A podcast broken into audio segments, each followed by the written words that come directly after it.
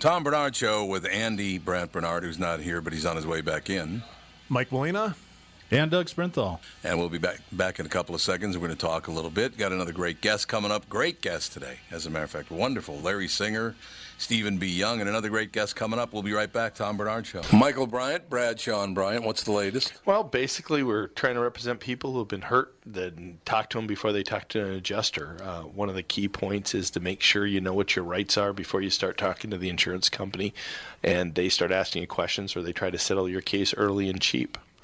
Well, what's interesting to me is, you know, a lot of people have fear of attorneys. It makes them very uncomfortable. They get nervous about it.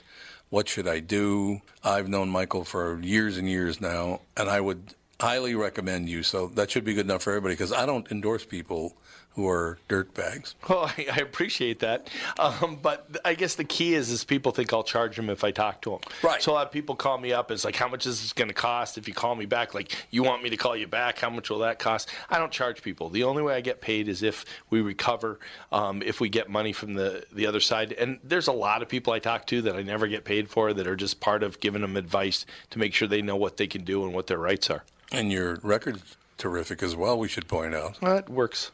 It's been good. It's been good, ladies and It's gentlemen. been good. And how do they contact you? And uh, e- either through our website, which is minnesotapersonalinjury.com, minnesotapersonalinjury.com, or at 800-770-7008. Michael Bryant, Bradshaw, and Bryant. You know who's here is Doug Sprinthal, Walser Automotive Group, Walser.com. In the flesh, I want to talk about lifetime powertrain uh, coverage that you get when you buy any new car from our Minnesota stores and 80% of our used ones.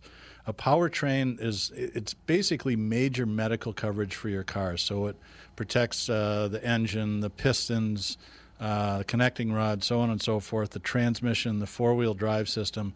It's all that the stuff that honestly it doesn't break very often, but if it does go bad, you know, an engine in cars, the cheap ones are five grand. Uh, and they go up from there. So it's major medical coverage, and you get it for free. It's uh, included at no charge if you buy new cars from us, and most of our used in Minnesota. And it's covered as long as you own the car. So guys like Michael Bryant really cost us a lot of money because they drive cars for 400,000 miles before they trade. But for most people, it works out pretty good. I love that you had to take, you had to take a shot at Michael. Well, I miss him. Which I haven't I- talked to him in a while. I know. Where is he? I I, told know. him, He's get in here. Driving He's been emailing me. He's been emailing you? Yeah, every so often he'll, he'll. I mean, he listens to the show clearly. He does, yes. Yeah, every so often he'll email me about something that uh, we said on the show. He, I think he Yeah, swore he- off Wednesdays the time that uh, um, L.A. Nick tried to convince him that, that NASCAR was the American sport with the most history. Yeah. that sent him right off the cliff. Wait, that did what? send him off the cliff. You're right. Considering cars have only existed for about 120 years. Yeah. I think it's wonderful. Well, Ladies and gentlemen, Walser Automotive Group, Walser.com.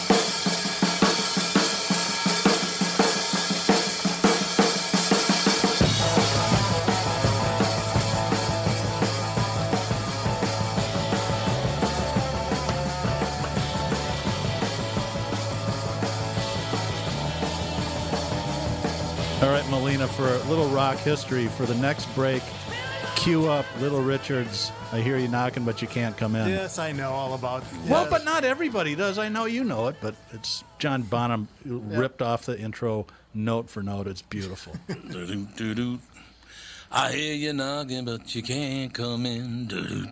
I love that song. It's a well, great that's song. Louis Jordan. That's the original version. Little Richard was It is the original version. the rock and roll version. It was indeed. Great, great song. Really, really good song, as a matter of fact. Doug, I'm really glad you were here to talk to Stephen B. Young. Uh, And I love the fact that he was at Harvard the same time your father was. I mean, in, in ways, with seven and a half billion people on Earth, it is still a pretty damn small world. Well, and? Minneapolis is the smallest town in the world. It's just it's it's crazy. And I did read his article, and I didn't want to take him to task. I disagreed with a bit of it. I thought it was a little bit simplistic, but I really I respected the way that he made his arguments, and he's just an interesting guy to talk to. Yeah, and, and I liked uh, James Linfesti's article as well. I should probably reach out to James and have him on. What I'm trying to get done, I think, on this show, um, and it's it's not an easy row to hoe because if you go way left or you go way right, you're going to get hundreds of thousands of listeners because you agree with everything they say. Yeah, that's right. But It's an echo if you chamber. if you're trying to, it is an echo chamber. But by trying to take a centrist position on things, it's going to be a lot more work. But I don't care. I, I think the only way we're going to make it, and I, I didn't speak clearly. Uh, yeah, I know that the Martin Luther King uh, speech uh, was in 1963, but but listening to his last sermon he gave before he was killed in '68, and I didn't make it clear. No, he didn't repeat that line but that line keeps ringing in my head, and it has now for 50 years. I, I, I just, well, 55 years now. Yep. Well, speaking of echo chambers, um, I was I mentioned that whole um, young versus old voters thing, and then um, you said uh, you weren't so sure about that. Uh, we're both right in a way. Um. Young voters do lean lean more left. Um, Fifty-five percent for Trump, or uh, for Clinton versus thirty-seven percent for Trump. So there's a pretty big divide there. But uh, it is actually less than in 08 uh, when it was 66 for Obama, 32% for McCain. So um, there there is a you know pretty big divide there still. I think it's hard it to compare those two elections because, you know, I, I think a lot of people had a difficult time. And Mike and I were just talking about in the 16, I think more people were voting against the other candidate than for people. We're back in 08. I Yes, think, I think so. a lot of people did vote for McCain and for Obama. They weren't really voting as, if that makes sense. So, Well, the last time that uh, the 18 to 29 demo favored uh, the Republicans was in 1988. Now, 84 and 88, they both favored uh, the Republicans. Reagan, that was Reagan, Reagan and Bush. well. Apparently, uh, the young people liked Reagan. Well, he was on TV, so that made sense. That's true. Um, but then older people, aka 65 plus, have always favored the Republicans, except in 92 and 96 and 2000. So I guess the older people don't didn't like uh, Clinton very much. Well, 96 no, was back- back 90 think that's right. 92 and 96 was Clinton. Yeah, they didn't. Yeah, they were they. Oh wait, no. For yeah, uh, who who who was a Republican back then? Well, Bush was 92, 96? Bob Dole in '96. yeah, Bob Dole. Bob Dole. one, So yeah. they didn't like Bob Dole. and uh, and George Senior, H. W. Bush and And yeah, they didn't like Bob Dole or George Bush Senior for some reason, or No. they really, really liked uh, Bill, Bill Clinton. Yeah, there was just a mini recession you in go. '91. That's what lost him the election. Like Carville said, it's Ah, about yeah. the economy, stupid. Because he went from huge for some approval reason- ratings after Desert Storm to losing the election eight months later. It was just amazing. Read my lips, Doug. Here's an interesting thing, though. The Democratic margin for the young people was the highest it's ever been in 2000. Well, highest it's ever been in the past, you know, 50 years. In 2008, so there was, you know, a pretty big skew in 2008. But for uh, the older people's margin towards the Republicans, uh, it was the highest in 72 and has gotten more moderate since then. So Really? young That people are sense. actually getting less moderate. Old people are getting more moderate see, and which that's, I I believe totally. That is the problem that I have because I, I, I literally, if this is going to be a talk show, and, and now, uh, you know, we're all over the state of Minnesota and we're going to expand out from there. I just would like. That's why I liked it so much that you were here today, Doug. Yeah, no, this is fun. And Stephen B. Young is is not a conservative. He We he need a filthy lean- liberal to put some balance into our show. Yes, yeah, Doug. We need a filthy liberal. Well, that like was my idea Yeah, is that we'd get the, the, the square off sometime. Uh, Michelle Tafoya, and I can't remember who the other one was. And we're going to bring Gelfand in and Michael Bryant and just go at it. Shelby. Oh, I think Shelby, it'd yeah, that'd be good. fantastic. But uh, Oh, Shelby, God. you are right in that since our listeners tend to be, I think, like 45 or 50 is our average age, that No, means think- they're more likely to be moderate uh, than the younger crowd. So appealing to a more moderate viewpoint does make more sense. Yeah, I just, uh, I just think moderation is a good thing. I didn't learn that in life, of course, like being even keel. Uh, I was gonna or say. moderation in consumption. Uh, you know, Might be time so for the I- I- concussion maybe I'm- protocol. I think uh, so. You basically you're saying I'm working on more on myself than anything else. Yeah. Learning moderation. That is true. I, I I think maybe that is part of the whole situation because I just you know the I'm I'm not a very moderate person when it comes to losing my temper. That is true. That part is I understand that. And moderation, yes, it's it's not always been my whole card. Let me put it that way. But I just don't. I still don't understand. Explain to me how it is that you're going to improve uh, the United States of America by fighting racism while hating white men. You're hating them. One of the reasons you hate them is because of their race. Uh, What are you doing? I know it is. And I'm talking about mostly other white people. yeah, we are. A, it is a weird group to be a member of. It really is odd now. It's it's on. We had none of the power. I, I, Andy, of course, his generation, he had, he's had zero to do with this. But you and you and I, Doug, have we had that much influence on how uh, the United States has turned out? I don't think so. Probably not. Probably not. Uh, I want to read this story because it's it's rather interesting. Uh, this is from a woman named Ebony Elizabeth Thomas. Has she ever been on this show, Andy? Ebony Elizabeth Thomas. That name sounds so familiar. It does, doesn't it? Uh, I don't I- think so. You don't think so? Let me see. Uh, she, yeah, while you're searching. How Haiti Became Poor by Tim Carmody. I don't know uh, Mr. Carmody, but. Nope. Okay. In case you missed it, the President of the United States called Haiti, El Salvador, and African countries. He did not call all African countries shite holes. He didn't do that. He said some of them. And there's no proof that he even said that. Uh, they say then he pretended like he didn't say it, but basically said it all over again. This matters not just because it's racist. The president is racist, in fact. He's professionally racist. He is vulgar. The S-hole, one of the all-time great swear words, is forever sullied by this. And because it's catastrophically bad for foreign and domestic relations, I don't see the catastrophe here. Do you? Yeah, see our the catastrophe? domestic relations with Rwanda aren't our most uh, important goal right now. Or and- Haiti for that And I think at this point, I'm going to get in trouble for saying this probably. This is not the opinion of Walser Automotive Group, but I think the most of the world is no longer shocked about what comes out of the president's mouth. This isn't No. really No. groundbreaking stuff.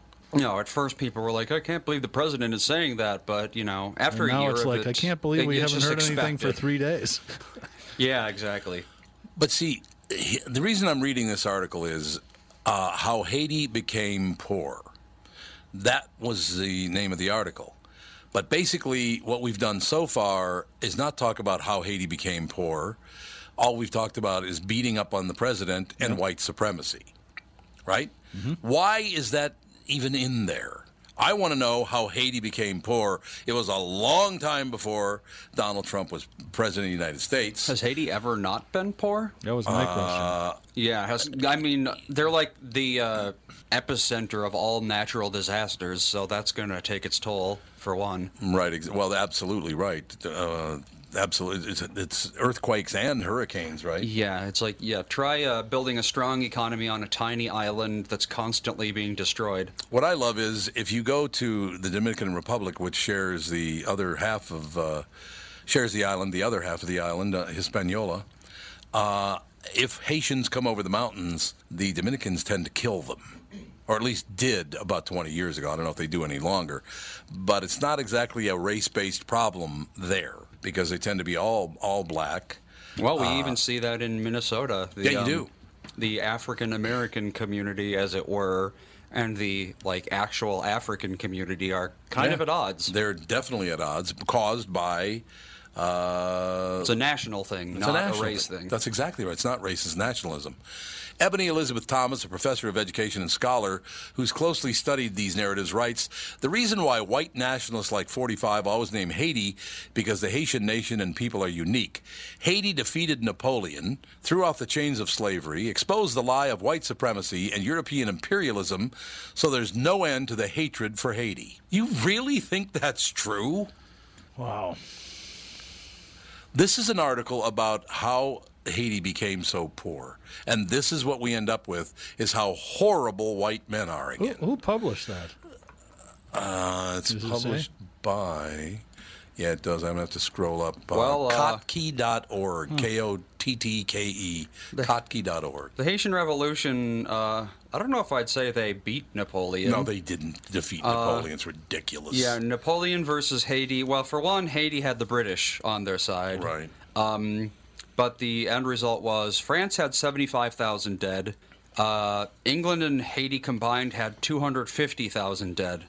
So, yeah, I would not say that they won that war. Yeah, it's more that France was just like, I don't care anymore. Right. Because that was back when Napoleon was basically taking over everything he could find. He just wasn't particularly good at it. What what shocks me again? What doesn't shock me? I shouldn't say it shocks me because it doesn't shock me. I'm trying to find out. I'm trying to find the answer uh, because what I've been taught my entire life and what I know about Haiti is that the people never get any of the relief money we send to the people of Haiti. They never see any of it. That the the rotten to the core uh, leadership takes everything and always has taken everything. Isn't that the narrative you've pretty much heard your whole life? Yeah, that doesn't help. Well, in the last Right. go round, a lot of it was it wasn't it wasn't graft down in Haiti. It was up here. A lot Yes, of those exactly. Yeah, they got it was terrible. Yeah, I mean it's it's people in power stealing money. That's why Haiti is so poor. That's all I've ever known. Now I don't know if we'll ever get to that in this article because the first I'd say 10 paragraphs, maybe 15 paragraphs are just about how much they hate Donald Trump and all, other white men. I, I, I, that's all you want to talk about now. But how can you end racism if you hate white men? Isn't that racist? They don't understand that. They do not understand it, do they?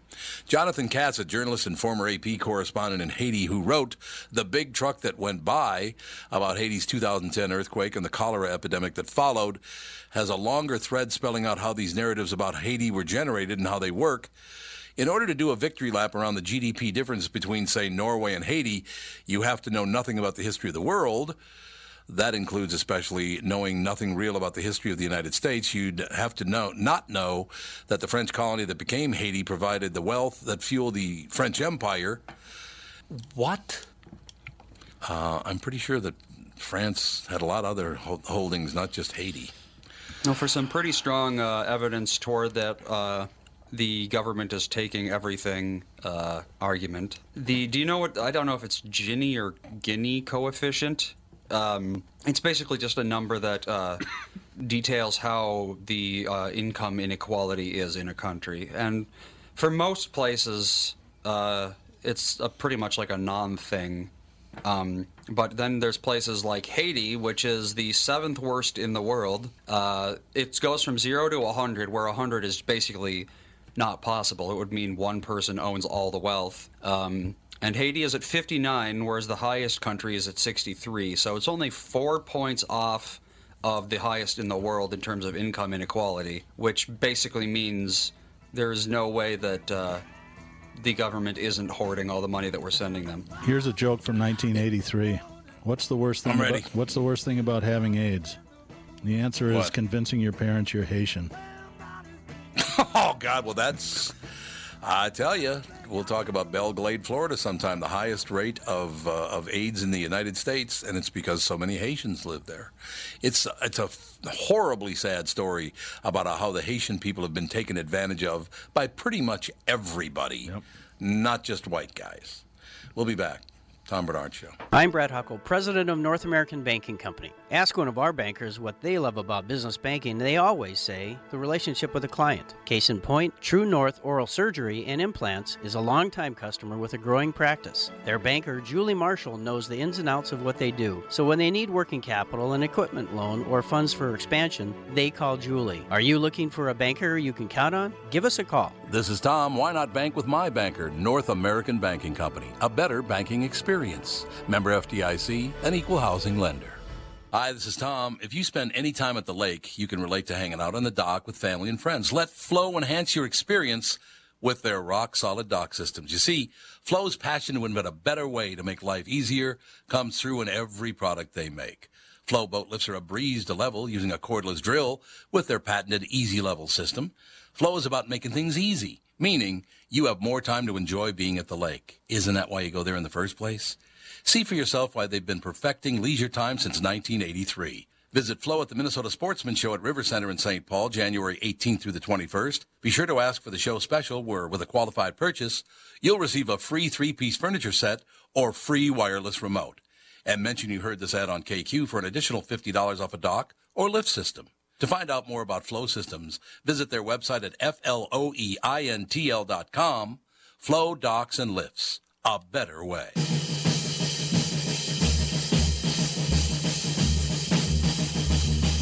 Keep knocking, but you can't come in. Keep knocking, but you can't come in. Keep knocking, but you can't come in. Come back tomorrow night and try it again. You said you love me and you can't come in. You said you love me and you can't. You know what's amazing about that? And this will piss off Melina to no end. You can find every one of Led Zeppelin's riffs in early 50s uh, or late 50s and early 60s music. There's Oh, yeah. a lot of that There's in a- uh, 80s, 70s, and 80s music. Stairway to Heaven wasn't even close to being their own riff. Uh, Deep Purple, um, Smoke on the Water. So Smoke on the Water. That's That- taken from Astrud Gilberto Oh yeah, Page and whatever. Plant were That- big fans of uh, '50s music in America. Yep, absolutely. Which is great. Hey, look, I that first album came out, it was magnificent. Yeah, I think Jimmy Page God, is a speaking genius. Actually, he's just, I think he's just Oh, I think so. Speaking of uh, huge rip-offs, uh, if you can find it on YouTube, look up uh, the music uh, from Mega Man 1 um, Elec Man's stage, E L E C. I think you'll probably recognize it. Well, let's hear it. Can you? Can you? He can find it. It's So- just, I mean, I can't play What's it. he? Yeah, you can't play. What? what what's he looking up? He, he knows what I'm, what I said. I think. Oh, you know, He's you know this, it. Mike. I think so. What was it? One more time. I know it's got Elect Man. Elec Man, Mega Yeah. Man 1. Okay. It's music. Yeah, I think you'll recognize it. That is the stage select. Oh, you're uh, you're watching like gameplay. Well, the, you'll hear it anyway in the background of the gameplay. Dur, dur, dur, dur, dur. All right, here it comes. Oh, Bit God. familiar? That's It's straight out of that song, yeah. But because it was the 80s, for some reason there was like basically you can shut it off now. There was Please. basically like no uh, there was basically no um, copyright protection for songs back then for some reason. Because I mean that song wasn't even old at the time. When did that come out? Probably right about Uh, then. what was yeah? What what what was that song called again? I can find it by just googling "Elect Man ripoff." That's true. Let's see. It's a very, very familiar song, but I can't think of the name of it. It was by. Is it Journey? Yeah, well, it was by Journey. Yeah, yeah. So it can, it well, can't have been very old. Oh God, what's the name of it? Don't it's Stop I know, right? No. No, it's not. Oh. Don't stop believing. Oh God, what is it? I can't think Oh, of it. Oh, Faithfully. Meh. Yeah, that's it. Yes. 83. faithfully. It's hilarious. Eighty-three. Yeah, and and Mega Man One is like I think it's from '85 maybe. So yeah. So a couple of years later, So that era was rife with music theft for some reason. I love the fact that they use the argument that there were only so many notes and ways to use them. No. I do love that argument. Definitely. I mean, people are still coming up with original riffs today. They just, you Yeah. know, it takes Oh, yeah. effort. It does. takes a lot of effort. I wanted to go back to hour one for a second. Larry Singer, that whole story about Florida and why, because I, I always wondered that as a kid and no one could ever tell me why. Why did they move all the way across the United States to make movies when they could have just gone right down the East Coast to Florida, which was already much more established than the West Coast? Why did they do that? And it, it is literally because Thomas Edison was anti Semitic.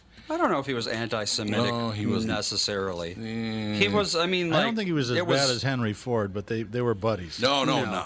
That's the Henry- thing is he was friends with Henry Ford, so everyone kind of there was like a guilt by association thing in, in there.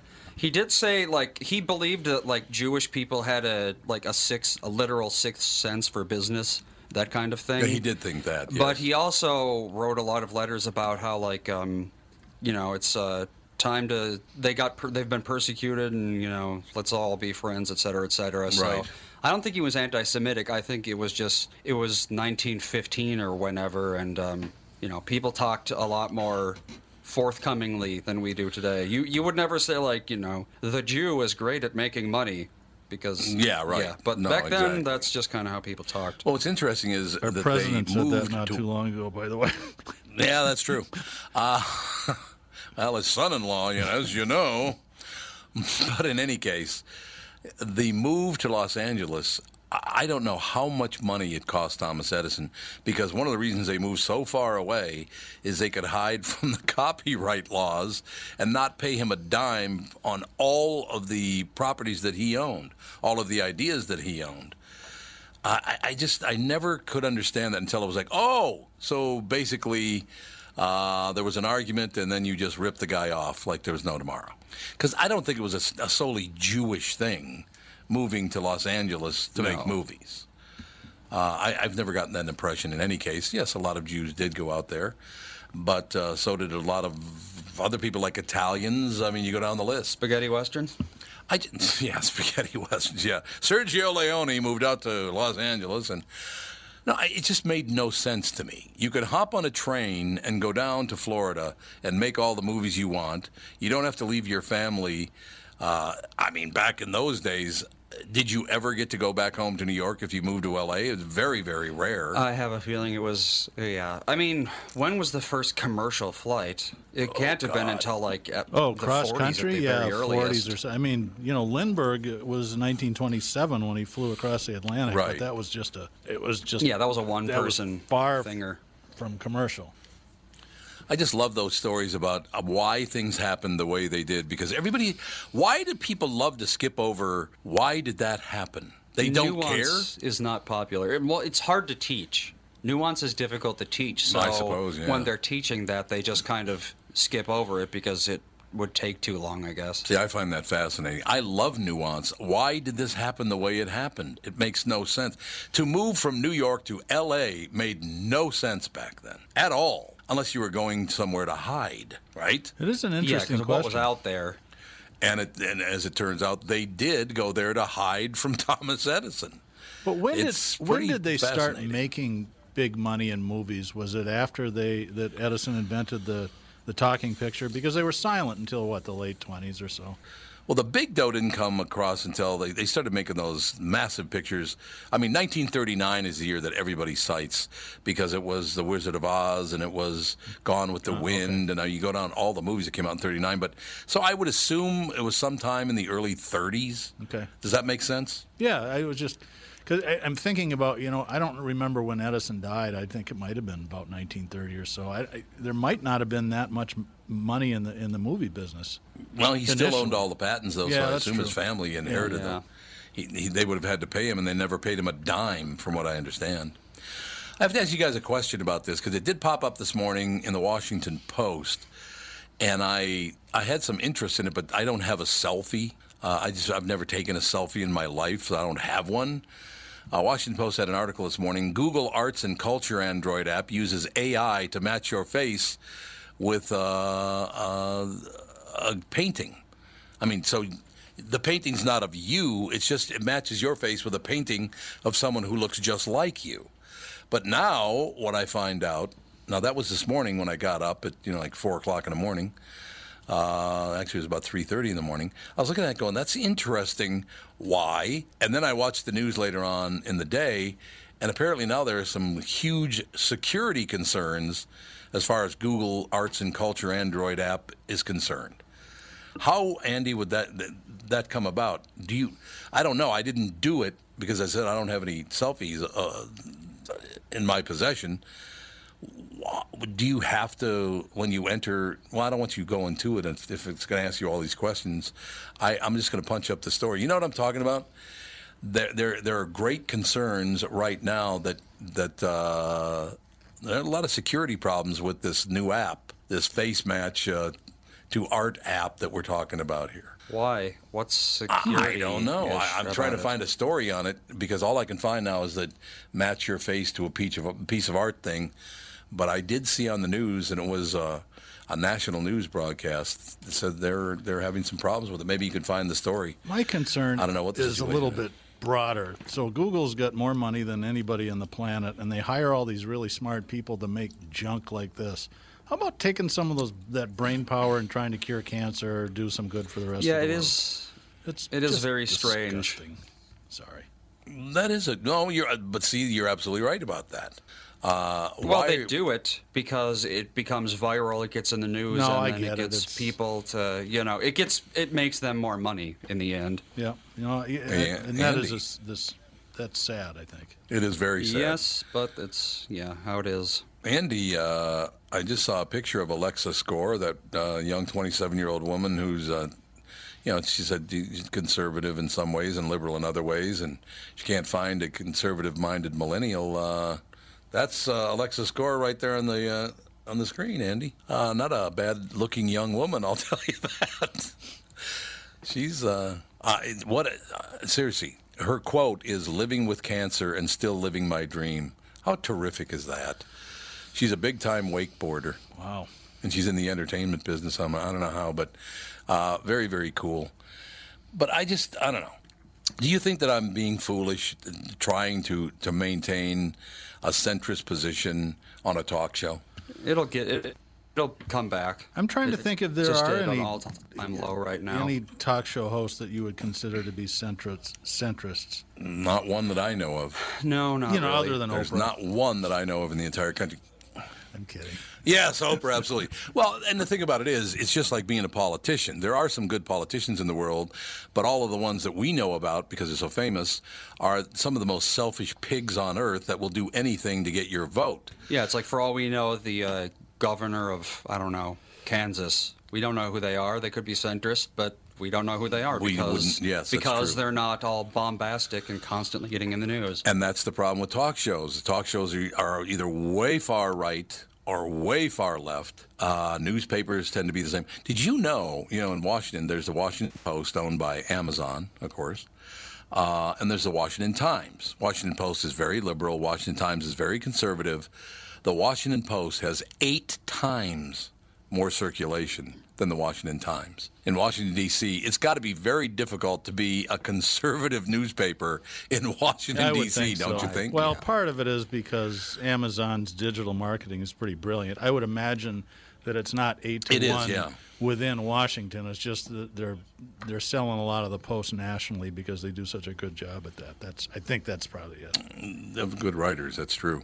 But it's getting more and more liberal as time goes by Yep. because Jeff Bezos is way over to the left. But see, here, here's the deal, and this is my opinion, and I'd like to hear some from some listeners on this. That I will try to establish as a, this as a moderate talk show.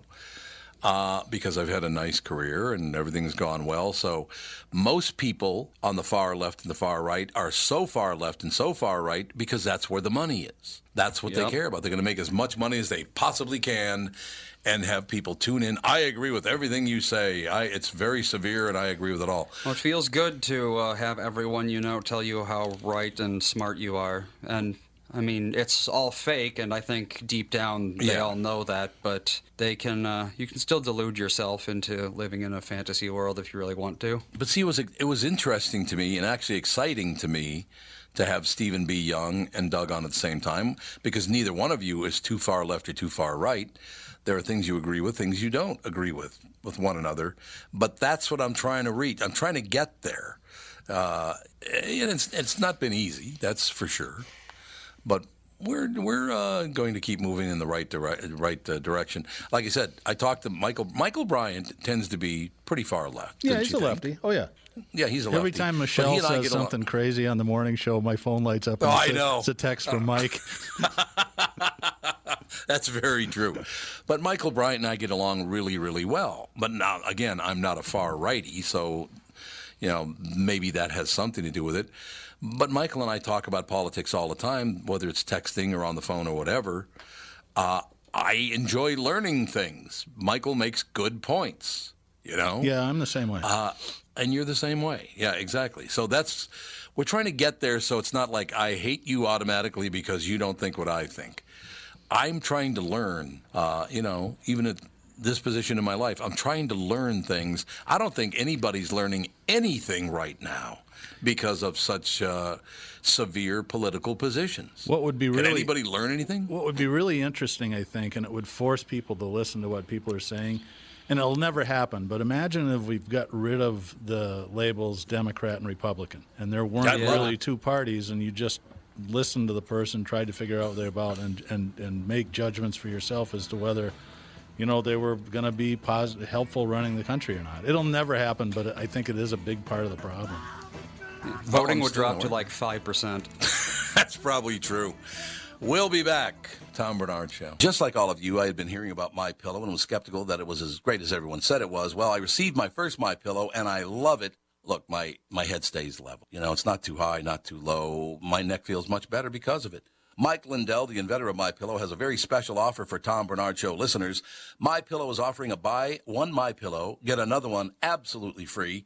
Don't delay. This offer will end on January 31st. If you're looking for a great night's sleep, now is the perfect time to get your first My Pillow. If you already know how great the My Pillow is, why not give them to everyone you know? Go to mypillow.com, but make sure you use the promo code TOM. Again, please use promo code TOM. That's promo code TOM. MyPillow.com. Tom Barnard here. Hey, would you turn down a job that paid you thirty to sixty thousand dollars an hour? That's basically what you're doing if you don't attend the SellerWorkshop.com series this month, hosted by the Chris Lindahl team with Remax Results. In about an hour, you'll learn how to potentially make thirty to sixty thousand dollars more on the sale of your home. Chris, why are you giving away the secret sauce? Huh, great question. If you love something, set it free, right? Seriously, I'm on a mission to help people make the money they deserve when they sell their home. Whether it's my team or someone else, the fact is the world has changed when it comes to home selling. Yet people are still doing it the traditional way and leaving tens of thousands of dollars on the table. It drives you crazy when people do it wrong, doesn't it? I just hate seeing people lose money. At the sellerworkshop.com series, you'll learn the methods we've developed at the Chris Lindahl team that have made us the number one Remax results team in the nation. You walk out with all the tools you need to make tons more money on your next home sale, and it's totally free. The seller workshops are happening January 29th through the 31st. Seating is limited, and trust me, they sell out fast. Visit sellerworkshop.com or call 763 401 SOLD.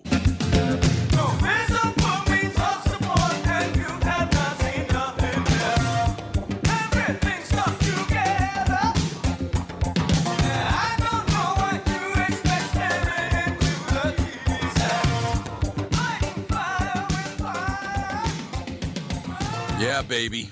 Just got a text, got a yeah, text from Sarah. She's cocktailing already. That's a good sign. No, I said, Well, it is I- I don't- 243. I don't know if I told you this, but I, I figured out a brilliant Christmas present. So she's a huge Hamilton fan. She's been singing it forever, and I can't stand it. I don't like Lin I Manuel. Noriega. So I sent Sarah and her girlfriend down to Chicago to see it tonight. So she's all excited. Manuel Noriega. You're unbelievable. Uh, so she's going to have fun in Chicago tonight. Yep, yep. Did you tell her where to go to dinner? Um, you know, I, I decided not to be your dad. I said, You've been to Chicago a bunch of times. You know cool places. And the theater is pretty much in the North Loop, pretty much where it's close to where NBC oh, is. Oh, yeah, great. And they're staying at the Yep. Kimpton, one of those art hotels. So I'm sure they'll find, they'll get in a lot of trouble, those two. But anyway, it's good. They will get a lot of trouble. See, it's in, uh, that's interesting, a coincidence right there, because I was just thinking about what we were just talking about now, trying to uh, trying to hold a moderate position, and one of the reasons, uh, one of the things, excuse me, that popped up in my head was the last time we were all in Chicago together, and Sarah was there, of course, with you, and but we were sitting at the table having dinner, and there were three big tables of people. We were down there November second, uh, first, second, and third, something like that and we were all sitting at dinner, and there were a lot of uh, very powerful people there. There's no question about that. And sitting right across from me was Michael Bryant, right? And sitting right next to Michael Bryant was uh, Mike Lindell from My Pillow. Now, uh, Michael leans pretty far left, and Mike Lindell leans pretty far right. He's a, he's an ardent Christian, and I don't think I'm giving anything away because he's very you know open about that. No, he talks about how he's friends with Trump all the time. Yeah, he does. And those two got along just fine. I mean, I didn't see any any uh, friction there. Did you? No, and but I think the reason for that is, in a sense, they are both salespeople. All great attorneys, especially trial attorneys, are salespeople, and Mike is a salesperson from day one. So, you learn how to if you, if you're good at that, you can't only sell to half the world, right? You have to be able to talk to everybody. See, uh, and could we use a business model then to try to get people to think more rationally? I don't know. It's not going to work. I, I'm not saying it won't. It's just it's a tough question to answer. Well, it is, uh, but but it's the it's the, the thing that fascinates me, and and again, I don't think I was you know destined to do this or whatever, but I'm at the point in my career now where I, one of the reasons that that uh, I started doing this show, and you know we've been doing it for five years now, and there's a lot of entertainment involved and all the rest of it, but I think everybody pretty much has made it clear to me that um, you know coming down on on the big stories is is definitely part of it. Having interesting, fascinating guests on, and we try to have guests on of of all stripes. Um, that it finally just did strike me that what I'm what I want to do, if I can, is is drive this to be, uh, you know, uh, as big a moderate show as I possibly can. We'll have far left people on and far right people on. That's not what I'm saying at all. But I'm going to try to learn from a moderate position from both of them. Well, the trick will be if you can uh, get people together with really different viewpoints and keep them from screaming at each other. Because if you don't do Yeah. that, you've just recreated Fox or there's half a dozen of these other shows, and I, I think they just light each other up because they think that's what the audience wants to see. But if Oh you yeah, can, oh, yeah. if you Fox can- has plenty of left people on, but Yeah. they're there to spark an argument. Right. It's just a it's a street fight is what it is. So if you can do if you can pull it off without it degenerating into that, you have something. You have something that's valuable that people will be interested in, I think. And that's what I want to do. And I, I, well, see, I've never done that in any case. I have never allowed people to scream at each other on my morning show. Nope. Uh, there'll be none of that. Uh, Well, except none for- of that on this show. Except for Shirley MacLaine. Yeah, when she called me a douchebag or whatever it was. that was awesome. she just went after me like there was no tomorrow. And it wasn't even my fault. It was somebody else on the show. Oh, I recognize her. Yeah, Shirley MacLaine was a big time actress. She's uh, Warren I Beatty's don't know. sister. She's not Warren Beatty's sister exactly. She's not the most even keel human being I've ever talked to. I see. What was it? What's with all this Himalayan humor? Remember? Himalayan. That's what she said. What's with all this Himalayan humor? Or did she say Himalayan? Did she say I it don't remember. It was anyway. I sidetracked you. Sorry about that. No, you didn't sidetrack me. You're right on right on uh, course, as a matter of fact, because that's exactly what I'm. I I guess you know that I that I'm. Uh, Yikes. I was strong. What? In 2015, she said that the victims of the Holocaust were experiencing the results of their karma. Oh, And Oh, Stephen Shirley. Hawking oh, Shirley. Stephen Hawking gave subconsciously developed his own ALS to make him better at physics. What? I don't. I think she might have a little bit of dementia going on. Mm, no, she's always she's been always been like pretty that, Andy. Oh, Yeah, that's that's nothing new, but. I, I just say, yeah, that's what I want to do is just literally become the, the place to come to for a moderate opinion. You're going to get far left opinions on the show. You're going to get far right opinions on the show, but nobody's going to be. I am not going to put up with people screaming at each other. It's not going to happen. I don't do it. I don't have people on to ambush them. Uh, when I used to have Al Franken on the morning show until that final time that he began to mouth off to me, and I just uh, he didn't have any interest in coming back, and I had no interest in having him on. I did invite him to come on the show when this whole thing developed, where he had to step down, and I would have been very polite to him.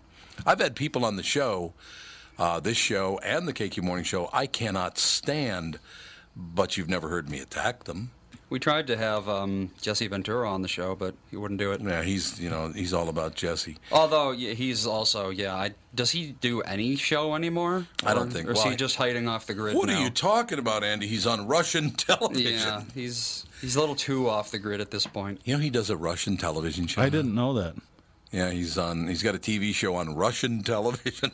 so he and Steven Seagal apparently. Let's see if I can find out what it's called. So I thought he was. So he's not a leftist.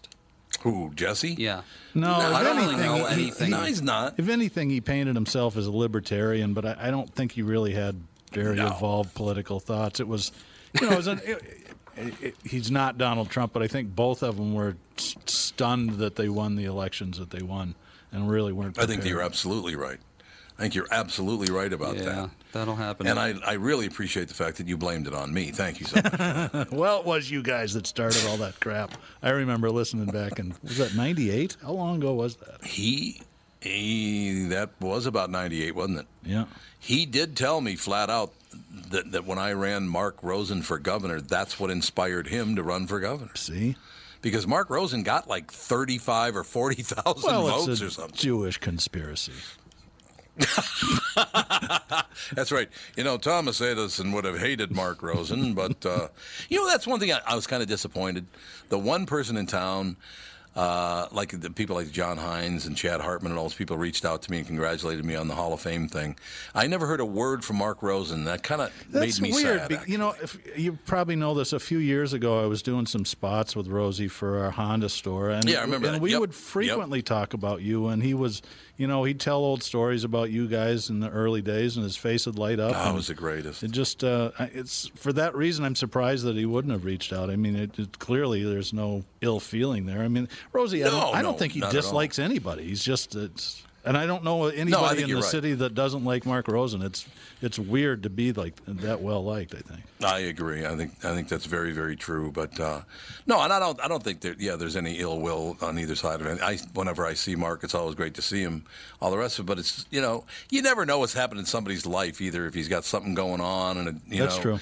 he's got something he's working on that he's distracted by. So it is that. But but. Uh, yeah, that I tell you what, that two years that I worked with Mark Rosen on the KQ Morning Show was all, yeah, about two years, maybe a little longer than two years, 86, 87, 88, uh, when, when CCO made him leave the show. Did you know that Shirley MacLaine was a Japanese geisha in a past life? God, Wow. Andy's, now, An- Andy's going to be uh, wired to that the rest of the day. It's going to be the Shirley MacLaine hour. She was also an orphan raised by elephants.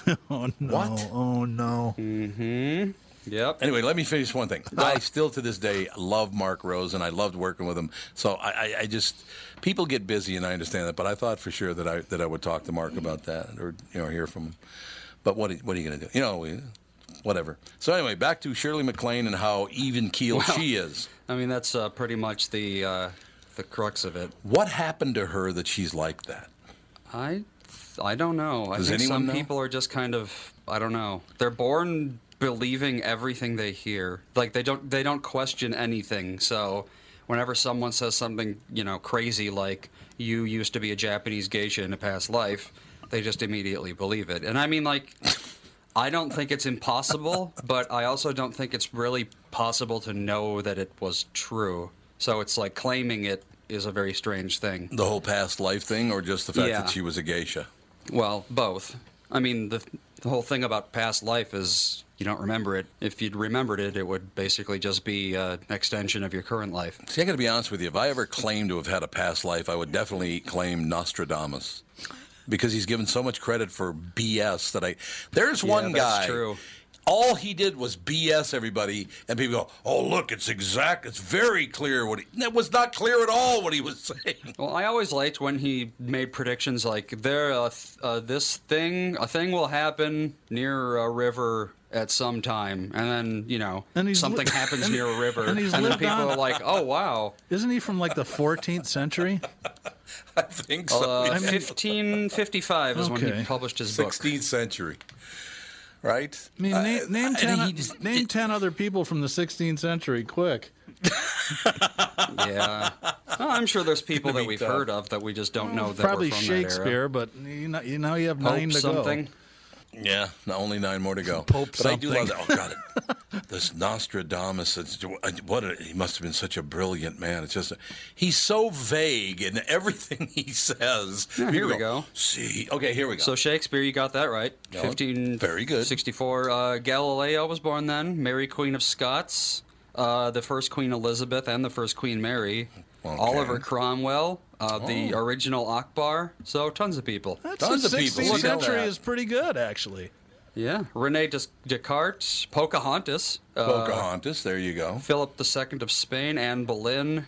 Machiavelli. Copernicus. Look at that. Look at what we've learned today because Thomas of you, Doug. Hobbes. Uh, No, it's because Andy Wow, was not- That was a pretty. Motivated enough to look it up. That's why we learned it.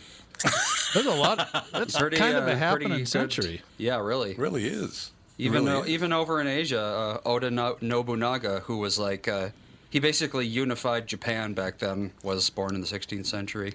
Andy, everybody. Look at all the So stuff all, we ac- learned. all across the world, Oh yeah, everybody knows that. Amerigo Vespucci, for whom America is His named. name, yep. Vespucci, Amerigo the Vespucci. worst yeah. navigator in the world. Here we are. Yeah, I don't. Oh, wait a minute. We're in the Caribbean. We missed India by He was on his way to China. twelve or thousand India. miles That's right. or wherever it was. Well, basically, they thought that there was only the one continent. So if you sailed west, you'd hit the east part Yeah. of that continent. But then they uh, they didn't quite understand that that was only a small part of the world.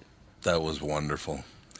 That was absolutely wonderful. And I, I had a friend of mine who's a who's a member of a uh, Native American tribe in Minnesota. He said, you know, people just don't realize all those years ago when my people went and discovered Russia. It's pretty funny. I think it's just fantastic. I think it's just wonderful the whole the whole uh, view of everything. It's been a great show today. Great guest, as I said, Larry Singer, wonderful, wonderful guest. Stephen B. Young, always love talking to Stephen B. Young, and I think uh, this last hour has been been interesting because I've never talked about what my aim is for this show, and it's going to be a bitch to do, but I'm not going to give up on it because basically I don't have to succeed at it. So if I keep and it's not that it's failing. I mean, it's doing very well, but I, I hope everybody embraces it. Uh, we'll close with this word from Joe from Louisville. I do believe that Shirley MacLaine was dropped on her head as a baby. so I think something happened. there you have it. Oh, as a toddler, she had weak ankles and would fall over with the slightest misstep. So, Oh, Joe might be uh, right. Maybe, uh, maybe the old brain damage theory is. maybe he's right about that whole thing. Explain to me on the way out here now. Warren Beatty, one of the most handsome men ever born, very talented actor, a really talented guy, got all the money in the world. Why would he fall in love with Madonna? I've never understood that. I guess he followed didn't her around he like a little puppy. Really? Oh yeah, he followed her around like a little puppy for a while. It was just embarrassing. But I suppose he was getting older and he didn't want to be getting older. Is that what it is, you think? Maybe that's what it was. I don't get the whole Possibly. I'm Madonna glad you're here attraction. Yeah, I had fun. I don't know. I know. I've don't never know. really seen her as the most pretty woman in the world. Thanks for listening. We'll talk to you tomorrow. Tom Barnard Show.